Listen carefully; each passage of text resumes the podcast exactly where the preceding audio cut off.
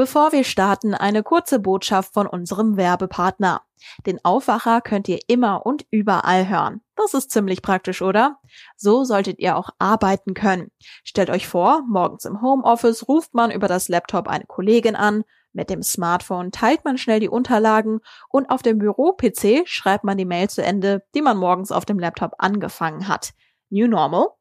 Die Telekom hat jetzt ein Angebot, das all das kann. Aktuell mit bis zu 22% Rabatt bekommt ihr das Work and Call Bundle. Darin enthalten sind nicht nur Microsoft Klassiker, Word, PowerPoint, Excel, sondern auch Teams Telefonie. Das heißt, mit dem Add-on Telefonie könnt ihr eure Festnetznummer aus dem Büro einfach mitnehmen. Egal ob im Homeoffice oder von unterwegs. Ihr bleibt immer unter eurer bekannten Nummer erreichbar. Direkt nachschauen unter telekom.de slash Microsoft Teams Telefonie. Und jetzt geht's los mit dem Aufwacher.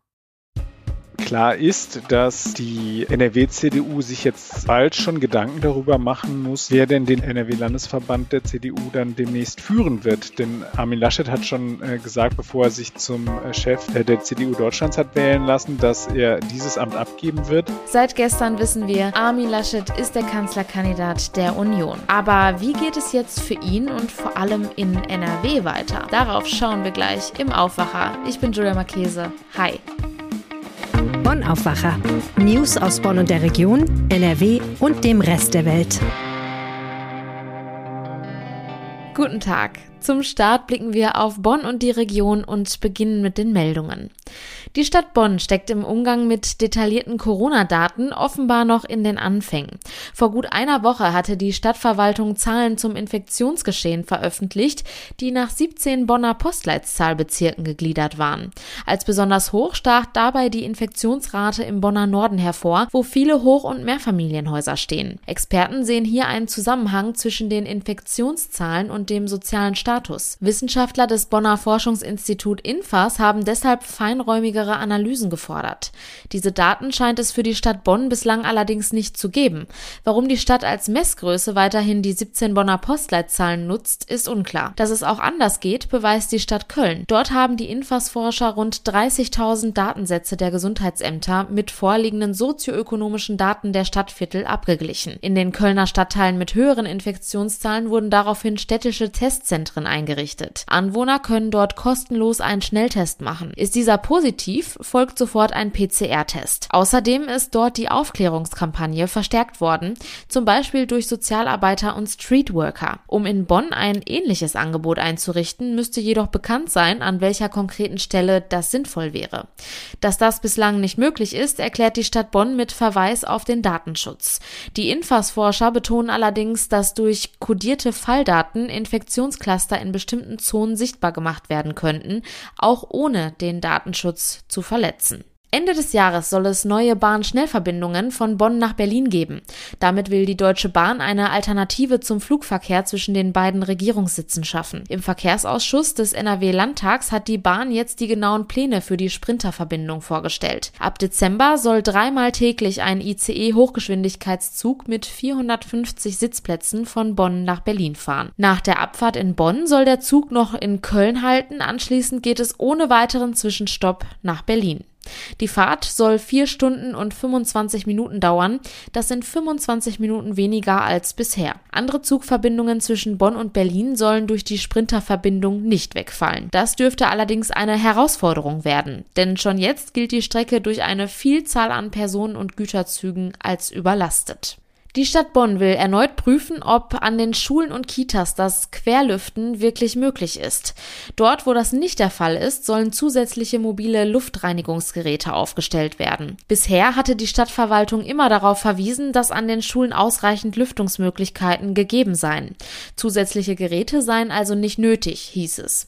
Deswegen sollte es auch kein Geld vom Land geben. Jetzt hat sich der Krisenstab der Stadt Bonn erneut mit dem Thema beschäftigt. Auslöser war ein offener Brief von Aerosolforschern an die Bundesregierung.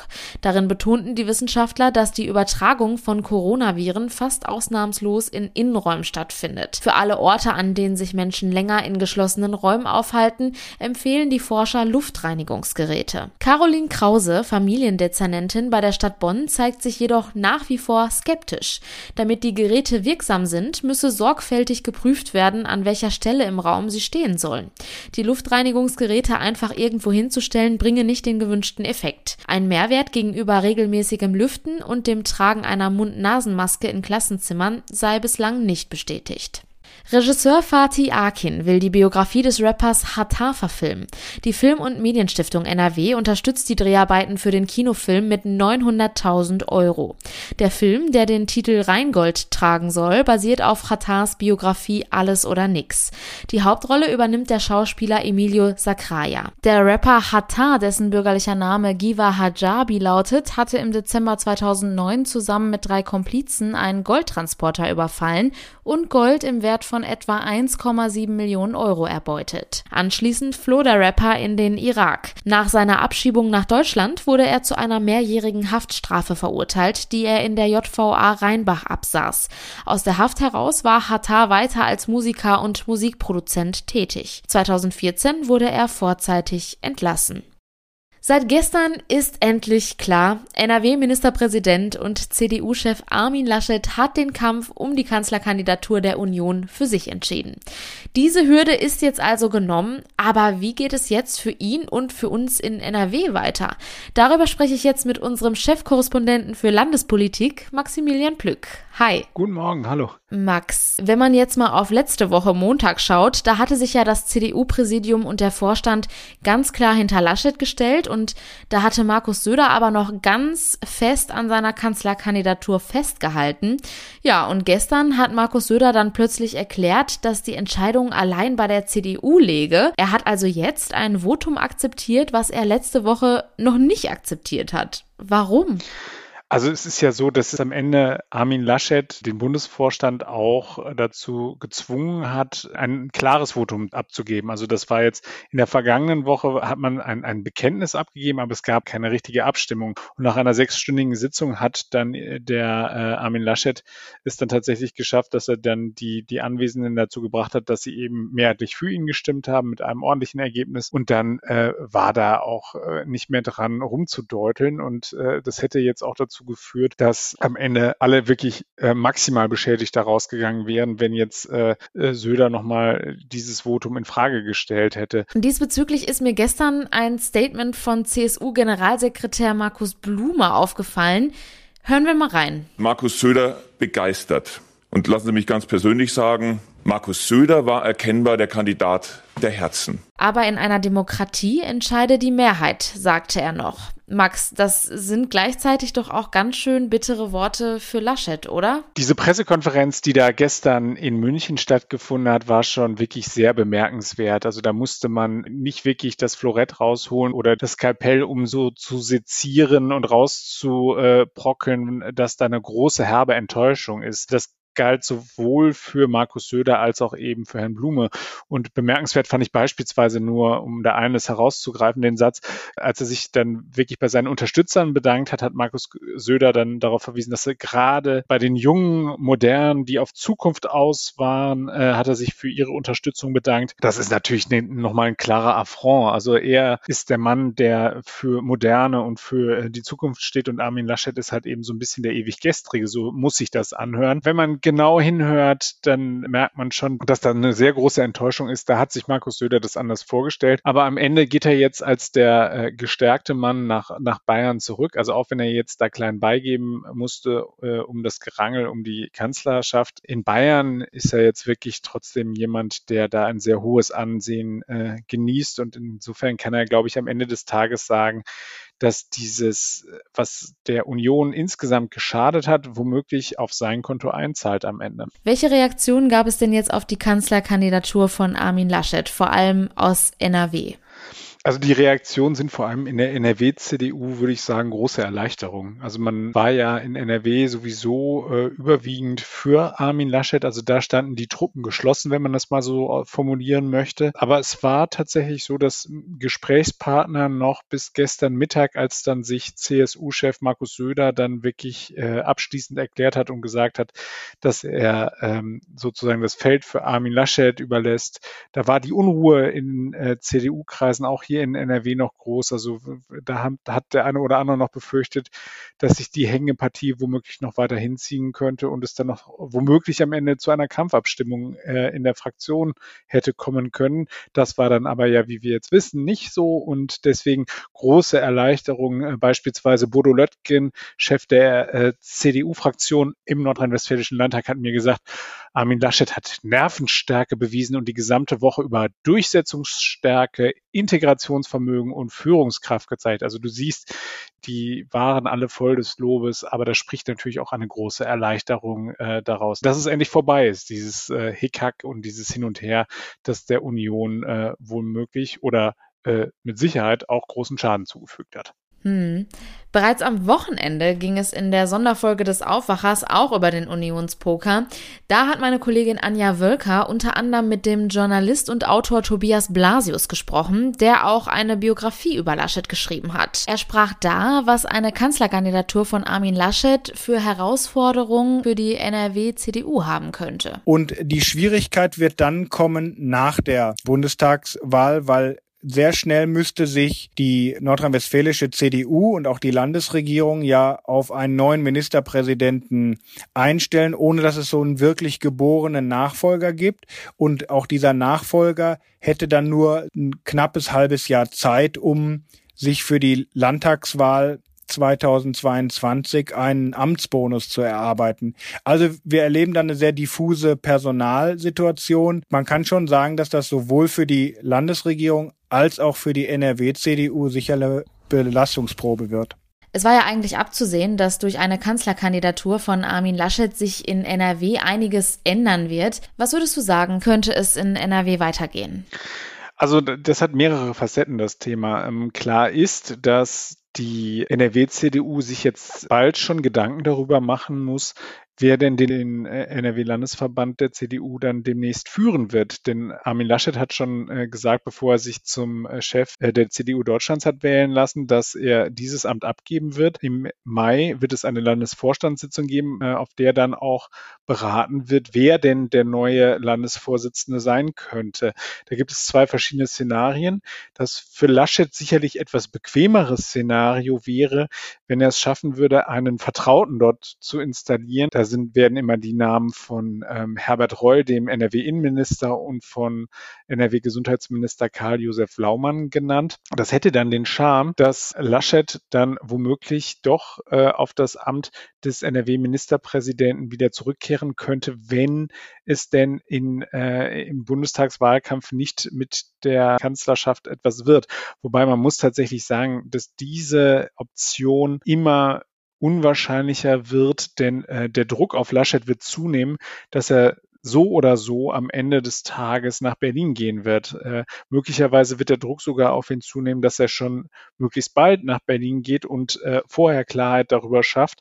Das würde dann allerdings bedeuten, dass er dann halt eben nicht mehr äh, NRW-Ministerpräsident wäre. Und das würde dazu führen, äh, dass es jemand werden muss, der jetzt schon ein Landtagsmandat inne hat. Und wer kommt dafür in Frage? Also im Raum kursieren immer drei Namen. Das eine ist Verkehrsminister Henrik Wüst, der Landtagsmandat. Das andere ist Bodo Löttgen, der NRW-Fraktionschef der CDU. Und dann als dritter äh, Lutz Lienkemper, NRW-Finanzminister. Wobei die überwiegende Mehrheit der Gesprächspartner äh, sich dazu versteift zu sagen, dass der aussichtsreichste Kandidat ähm, Hendrik Wüst wäre. Und vor welchen Herausforderungen steht denn jetzt Armin Laschet? Was kommt auf ihn zu? Armin Laschet wird die Monsteraufgabe bewältigen müssen, dass er einerseits die ähm, Union, die er jetzt durch diesen Machtkampf doch Schaden genommen hat, dass er die wieder äh, aufrichtet, dass er ein Wahlkampfprogramm auf die Beine stellt, dass die Mehrheit davon überzeugt, die vielen Zweifler, die es ja laut Umfragen an seiner Person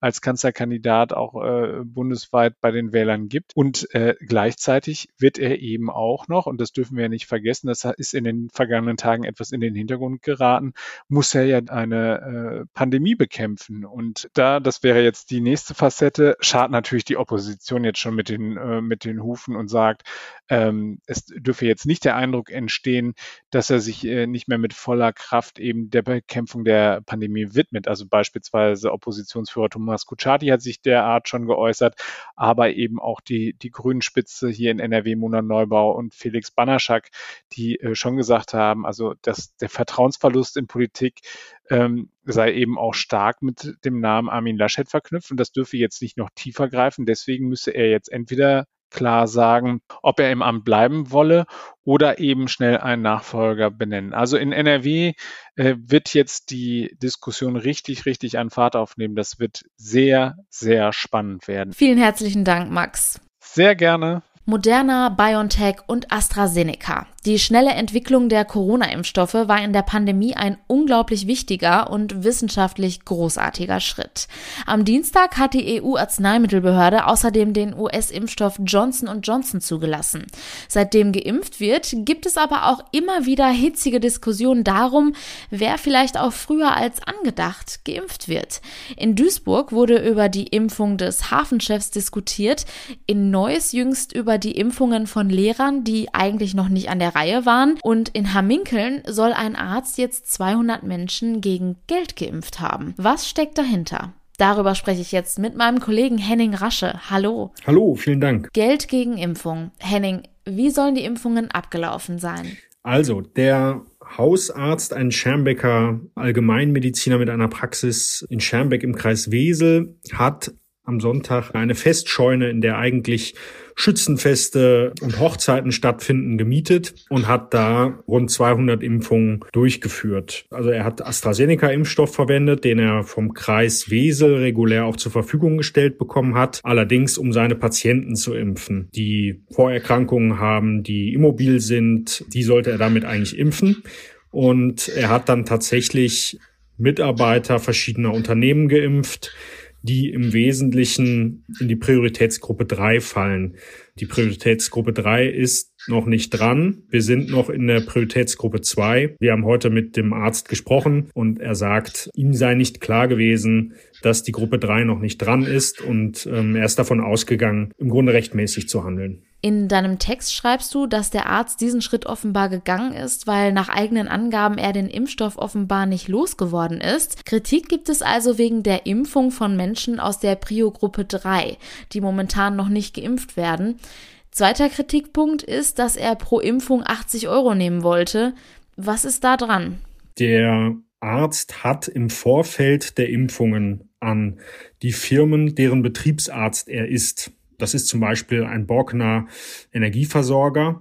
Den hat er eine E-Mail geschrieben und gesagt, ich habe AstraZeneca-Impfstoff, ich könnte eure Mitarbeiter impfen, würde dafür 80 Euro pro Impfung in Rechnung stellen, um Kosten für Personal, Rund 20 Mitarbeiter des Arztes waren am Sonntag im Einsatz und Kosten ähm, für die Scheunenmiete decken zu können. Ich habe mit einem Entsorger telefoniert, der war damit einverstanden und dann sind die Impfungen durchgeführt worden am Sonntag. Am Sonntag ist auch nicht bar abgerechnet worden, also da ist kein Bargeld geflossen, wie man das gelegentlich verstehen konnte, sondern es ist gar kein Geld geflossen. Und der Arzt sagt heute, er will das Geld den Firmen auch nicht mehr in Rechnung stellen, sondern stattdessen dem Kreis Wesel. Er ist jetzt der Meinung, der Kreis Wesel schulde ihm dieses Geld, rund 80 Euro pro Impfung, weil er die Impfung ja quasi im Auftrag des Kreises durchgeführt habe. Der Kreis selbst, den haben wir auch angefragt, der hat zu dieser Frage noch keine Stellung bezogen, aber es ist äh, nicht ernsthaft damit zu rechnen, dass der Kreis das Geld bezahlen wird. Der WDR hatte am Montagabend den Fall öffentlich gemacht. Das NRW-Gesundheitsministerium hat gegenüber dem Sender den Arzt scharf kritisiert und gesagt, es wird jetzt eine berufsaufsichtliche Prüfung veranlassen. Wie hat sich das bis jetzt entwickelt? Also sowohl die Kassenärztliche Vereinigung Nord Nordrhein als auch das NRW-Gesundheitsministerium prüfen nach wie vor diesen Fall. Sie, sie gehen da nicht weiter in Einzelheiten, wollen offensichtlich auch keinen internen Prüfungen vorweggreifen. Und deswegen ist das durchaus möglich, dass es da Konsequenzen gibt. Ob das jetzt tatsächlich realistisch ist, weiß ich nicht. Ähm, das Gesundheitsministerium ist aber in der Regel nicht dafür bekannt, scharfe Parolen einfach mal so rauszuhauen. Also wenn Sie sagen, Sie prüfen berufsrechtliche Konsequenzen, dann nehmen, ist davon auszugehen, dass sie das jedenfalls sehr ernst nehmen. Und die Kassenärztliche Vereinigung hat noch einmal daran erinnert, dass für Ärzte äh, nach wie vor strikt die Impfverordnung gilt und sie sich an die Priorisierungen zu halten haben. Wie bewertest du denn nach deiner Recherche jetzt diesen Fall? Also es ist ein durchaus zwiespältiges Gefühl. Man wäre jetzt zunächst geneigt zu sagen, das ist ein ganz schön raffgieriger Typ, der sich an den Impfungen bereichern wollte. Mein Eindruck ist, er wollte sich nicht unbedingt bereichern, sondern durch das Geld tatsächlich Kosten, die ihm entstanden sind, decken. Es ist verwerflich, extra Gebühren zu verlangen. Es ist verwerflich, dass er sich über die Impfverordnung hinwegsetzt und auf eigene Faust Leute impft, die noch nicht dran wären. Das muss er sich vorhalten lassen. Dafür muss er sich rechtfertigen. Es gibt so viele Leute, die noch auf ihre Impfung warten, die krank und alt und schwach sind und die rettende Spritze dringend brauchen. Da können wir eigentlich nicht uns jetzt erlauben, dass sich jeder Arzt irgendwie darüber hinwegsetzt. Das funktioniert nicht. Herzlichen Dank. Henning Rasche hatte die Infos. Und diese Themen sind heute außerdem noch wichtig. Im Prozess gegen eine mutmaßliche IS-Terroristin und Syrien-Rückkehrerin aus Leverkusen wird heute in Düsseldorf das Urteil erwartet. Die Bundesanwaltschaft hat vier Jahre und acht Monate Haft für die Frau gefordert. Das Verfahren vor dem Düsseldorfer Oberlandesgericht hatte im Februar begonnen. Beim TÜV Nord hat die Gewerkschaft Verdi die Beschäftigten heute zu einem ganztägigen Warnstreik in mehreren Bundesländern aufgerufen. Auch Stationen des Prüfkonzerns seien von den geplanten Arbeitnehmern Niederlegungen betroffen. Zum Schluss noch der Blick aufs Wetter. Und das bleibt von den Temperaturen weiterhin mild. Die Höchstwerte liegen bei 13 bis 16 Grad. Im Tagesverlauf sind aber immer wieder Schauer und Gewitter möglich. Das meldet der Deutsche Wetterdienst. Morgen kühlt es sich dann etwas ab, da liegen die Temperaturen nur noch bei 9 bis 13 Grad. Es bleibt aber meist niederschlagsfrei. Und das war der Aufwacher vom 21. April. Habt einen schönen Tag. Ciao. Mehr Nachrichten aus Bonn und der Region gibt's jederzeit beim Generalanzeiger. Schaut vorbei auf ga.de.